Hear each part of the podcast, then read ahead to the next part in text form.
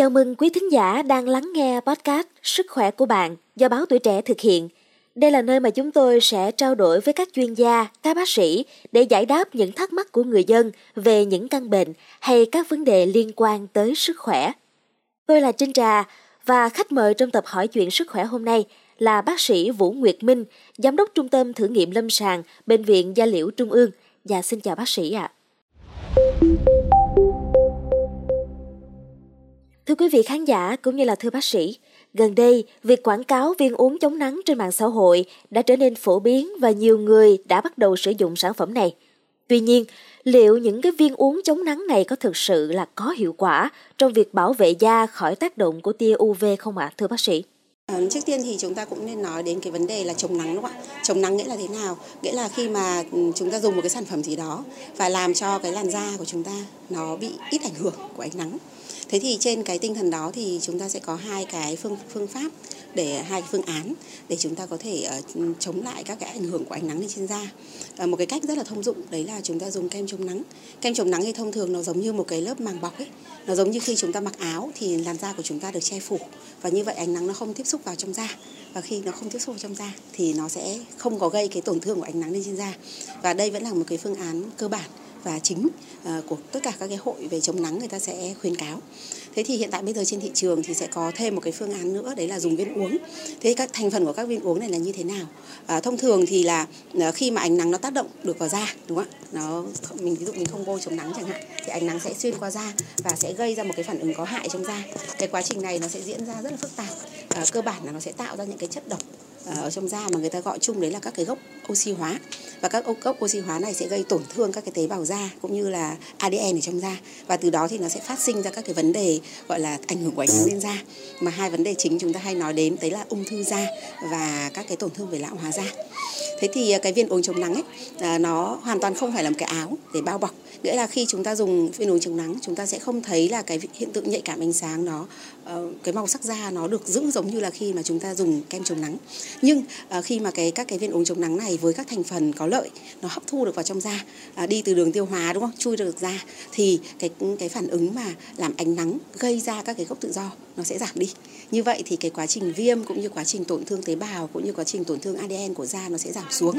Và vì vậy cho nên người ta ra cái khái niệm đấy là uống mà lại vẫn được chống nắng. night. Chứ không cần bôi để chống nắng. Các cái thành phần ở trong viên uống chống nắng bây giờ thì nó thực sự rất là đa dạng. À, chủ yếu đó là các cái loại vitamin mà trong các dòng vitamin thì quan trọng nhất thì vẫn là vitamin A. Vì thế cho nên các cái nghiên cứu tập trung vào việc là à, vitamin A cũng như tiền chất của vitamin A khi uống vào à, có khả năng hấp thu qua da và làm giảm các cái chất độc ở trong da à, khi mà ánh nắng nó tác động vào là cao nhất. Và đương nhiên là cũng có rất là nhiều nghiên cứu chứng minh rằng cái việc là sử dụng các cái tiền chất của vitamin A ví dụ như là cà chua hay caroten à, các cái chất màu da cam á, à, thì à, giúp da nó sẽ giảm cái độ nhạy cảm ánh sáng và nó sẽ giảm cái nguy cơ ung thư cũng như giảm cái um, lão hóa da đi. Và đương nhiên là những cái uh, những cái thành phần uh, viên uống chống nắng mà có chứa các cái chất caroten này à, cũng là những thành phần chính ở trên thị trường. Ngoài vitamin A ra thì chúng ta sẽ còn có cả các nhóm vitamin khác ví dụ như vitamin B ví dụ như niacinamide đấy vitamin B3 cũng là một trong những cái vitamin mà được chứng minh là khi uống vào và hấp thu được qua da thì nó cũng sẽ giúp giảm các cái phản ứng viêm ở da và giảm cái tác động có hại của ánh sáng lên trên da hay vitamin D nữa. Tuy nhiên thì ờ, trên thị trường cũng phải nói là có nhiều cái ờ, gọi chung là viên uống chống nắng nhưng mà chúng ta lại không nhìn thấy rõ các cái thành phần này đúng không ạ? À, vì thế cho nên là à, nó là thực phẩm chức năng. Và với một cái ờ, kiểm soát về vấn đề thực phẩm chức năng nó không được đầy đủ cho nên có thể là chúng ta sẽ không đảm bảo được là một cái viên uống chống nắng nó có đủ cái hàm lượng à, để à, giúp tốt cho da, có lợi cho da hay không? Và với một cái hỗn hợp, đúng không? Rất là nhiều cái thành phần.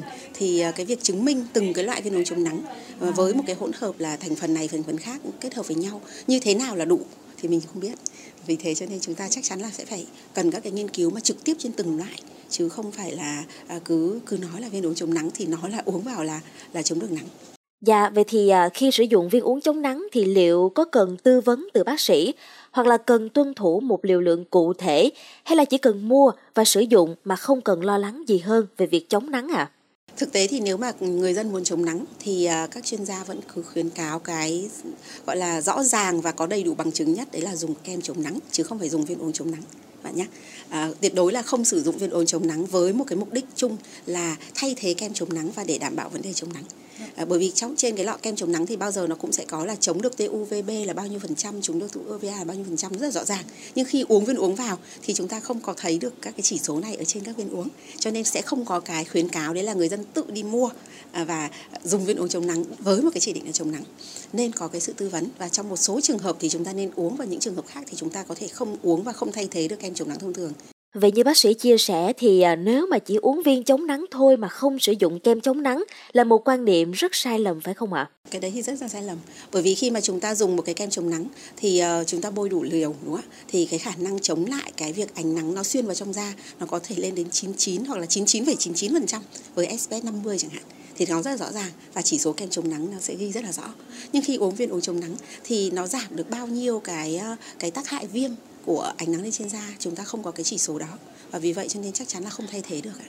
Dạ vậy thì không biết là bệnh viện đã từng tiếp nhận trường hợp nào mà sau khi sử dụng viên chống nắng thì gặp những vấn đề bất thường chưa ạ? Thực ra thì với một cái tinh thần là chế những cái thực phẩm chức năng, nồng độ của vitamin cũng như nồng độ các cái chất hoạt chất ở trong đó thường là một cái combo, nghĩa là nó hỗn hợp nhiều loại vitamin và với nồng độ thấp thì cơ bản là nó sẽ không có tác dụng thôi. Có loại có tác dụng, có loại không có tác dụng. Chứ còn cái việc mà gây ảnh hưởng thì nó ít thôi mà thực tế là viên uống chống nắng nó cũng rất là đắt đắt đến cái nỗi mà người ta chắc cũng không có đủ cái cái khả năng để có thể uống một cái liều hàm lượng cao. Ví dụ uống 10 viên hay bao nhiêu viên để kiểu quá liều nó sẽ không có đắt quá liều. À, và vì vậy cho nên nó cũng giống như là trước khi mà chúng ta ăn ờ, cà chua đúng không? Thì chúng ta có caroten. À, nhưng mà chúng ta uống một viên viên uống chống nắng có chứa caroten chẳng hạn thì cái nồng độ có thể nó xem xem nhau. Cho nên đôi khi thì à, nó cũng không có tác dụng phụ. Nhưng mà cái hiệu quả của nó thì à, thì sẽ phải cân nhắc ạ. Dạ, vậy thì bác sĩ có những khuyến nghị nào cho người dân khi mà họ muốn sử dụng viên uống chống nắng và cách chống nắng đúng cách không ạ? Cái chống nắng đúng cách thì chúng ta sẽ thấy rất là rõ. Đấy là có rất là nhiều cái training của bệnh viện về vấn đề là phương pháp chống nắng đúng không kem chống nắng vẫn là hàng đầu. Và thậm chí khi có uống viên uống chống nắng hay không uống viên uống chống nắng thì kem chống nắng vẫn không thể bỏ được. À, viên uống chống nắng không thay thế được cho kem chống nắng. À, còn một số trường hợp thì người ta vẫn sẽ có bác sĩ vẫn sẽ kê thêm phần uống thêm chống nắng. Ví dụ như là khi nhiệt độ nó lên quá cao và cái khả năng bôi kem chống nắng của bệnh nhân nó thấp quá. Ví dụ người ta cần phải bôi 4 đến 6 lần một ngày à, 2 đến 3 tiếng phải bôi một lần nhưng người ta không có đủ khả năng để có thể bôi được như vậy. Thì người ta có thể bôi ngày hai lần kem chống nắng phối hợp thêm với cả viên uống chống nắng trong những cái giai đoạn mà người ta đi biển chẳng hạn để giảm cái nguy cơ bị bỏng nắng chẳng hạn. Thì cái đó là những cái chỉ định. Và thông thường thì cũng sẽ chỉ định trong những trường hợp đó thôi. Hoặc là ví dụ như là khi người ta đang điều trị nám má là những cái bệnh mà ánh nắng tác động nó rất là rõ ràng và nó làm ảnh hưởng đến cái hiệu quả điều trị thì người ta có thể là bôi kem cho bôi kem chống nắng là quan trọng nhất. Nhưng bệnh nhân lại không bôi kem chống nắng được thì người ta sẽ à, phối hợp một phần kem chống nắng cộng với cả uống thêm viên uống chống nắng để tránh cái nguy cơ bắt nắng quá nhiều cho bệnh nhân thì những đấy là những cái chỉ định nhưng nó chỉ hạn chế ở trong những cái vấn đề đó thôi chứ còn để uống viên uống chống nắng hàng ngày hàng ngày và để thay thế cho kem chống nắng thì không ạ Trinh Trà thấy là chống nắng rất là quan trọng, nhưng không ít người xung quanh Trinh Trà nói là họ không bôi kem chống nắng, họ vẫn thấy da bình thường, thậm chí so sánh cũng không khác gì da mình. Tại sao lại có sự khác biệt như vậy? Và liệu không sử dụng kem chống nắng có để lại những hậu quả gì về sau không ạ, à, thưa bác sĩ? À, như ở trên thì bác sĩ Nguyễn Minh cũng đã chia sẻ rồi. Cái ảnh hưởng của ánh nắng lên trên da không phải là cứ hôm nay chui ra nắng thì là ngày mai nó thành bệnh.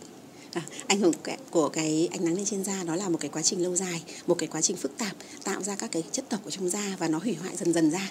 Vì thế cho nên có hai cái vấn đề bệnh lý quan trọng nhất mà nó sẽ Ờ, gọi là gây ra do ánh nắng. Đấy là ung thư da và lão hóa da. Thì chúng ta biết rồi không phải hôm nay chúng ta phơi nắng thì ngày mai chúng ta bị ung thư. Đôi khi là cái việc uh, chúng ta bị ung thư nó sẽ có thể diễn ra 5 hoặc 10 năm sau đó. Hay là vấn đề lão hóa da cũng thế đúng không ạ? Hôm nay với ngày mai thì chắc chắn là bạn không thấy bạn thay đổi gì cả. Nhưng mà một năm sau có thể nhìn lại cái ảnh cũ bạn đã thấy bạn già đi chút chút rồi thì đấy chính là ảnh hưởng của ánh nắng lên trên da. Vì thế cho nên là các chị em hoàn toàn có thể có một cái quan điểm đấy là ơ tôi chả bao bôi mà tôi vẫn thấy tôi xinh tôi vẫn thấy tôi trẻ. Nhưng mà hai năm nữa 10 năm nữa thì trông da mặt của tôi là thế nào thì đấy chính là hiệu quả của chống nắng rất cảm ơn những chia sẻ vừa rồi của bác sĩ. Thưa quý vị, trong những viên chống nắng đúng là có chất chống nắng, sáng da. Tuy nhiên, thực tế các sản phẩm mỹ phẩm không được kiểm duyệt chặt chẽ như thuốc. Bởi vậy, về mặt kiểm duyệt chất lượng không được đảm bảo tuyệt đối. Người bán hàng có thể quảng cáo tùy thích dẫn đến hiểu sai công dụng sản phẩm. Hệ lụy là nhiều người tin vào lời quảng cáo, không sử dụng kem chống nắng và kết quả làm ảnh hưởng đến làn da.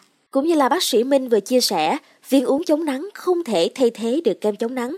Vì vậy, dùng viên uống chống nắng thay hoàn toàn cho kem chống nắng là quan niệm hoàn toàn sai lầm.